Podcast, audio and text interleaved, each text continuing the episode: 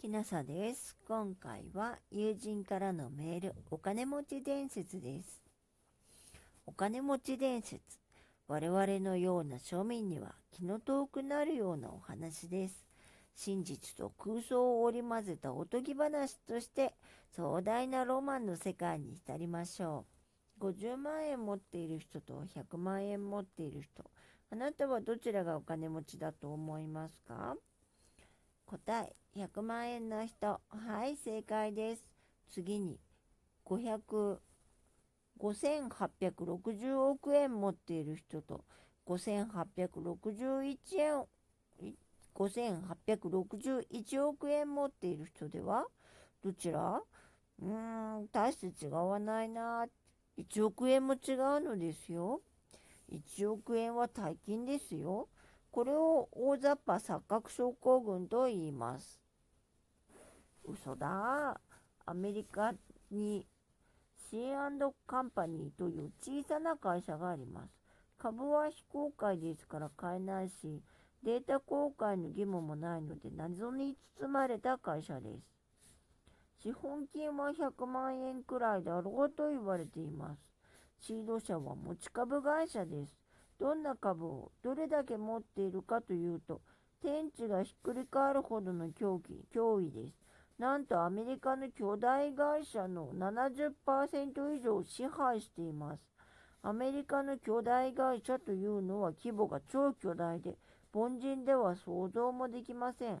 一例ですが、日本の大会社トヨタ自動車は、資本金4000億円程度ですが、シード社の子会社はモトローラ、ボーイング、バンコブアメリカ、GE などなど1兆円規模の巨大企業が名を連ねています。シード社の株を1株でも持っていれば配当が毎年100億円くらいは入ってくるでしょう。実はシード社はかの有名なロックフェラーファミリーの会社なのです。石油、機械、航空等々大きな部分を支配しています。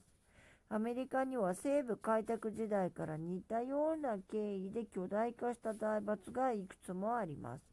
モルガンは鉄道、海運、銀行、通信など、リュボンは化学工場、武器など、子孫のミスター・デュポンなどはフランス革命で身一つで逃げてきた貴族ですが、雲の上の財を築き上げました。アメリカンドリームの究極ですね。ファミリーの総資産や天文学的数字で闇の中です。ファミリーの端につながる子供たちまで専用ジェット機や超豪華ヨットを乗り回しています。10番目の愛人に何百億年でドイツのお城やエーギ界の島をポンと買ってあげたり、アメリカ以外でこれらに対抗できる財閥は、イギリスのロスチャイルドぐらいだね。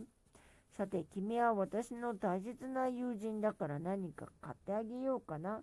次のものから選んでください。1、85億円のビジネスジェット機。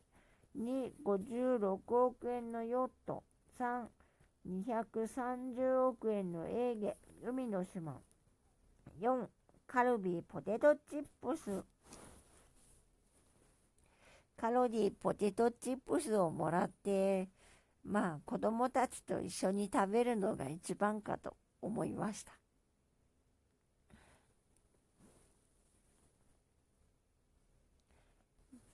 と友人からのメール、お金持ち伝説でした。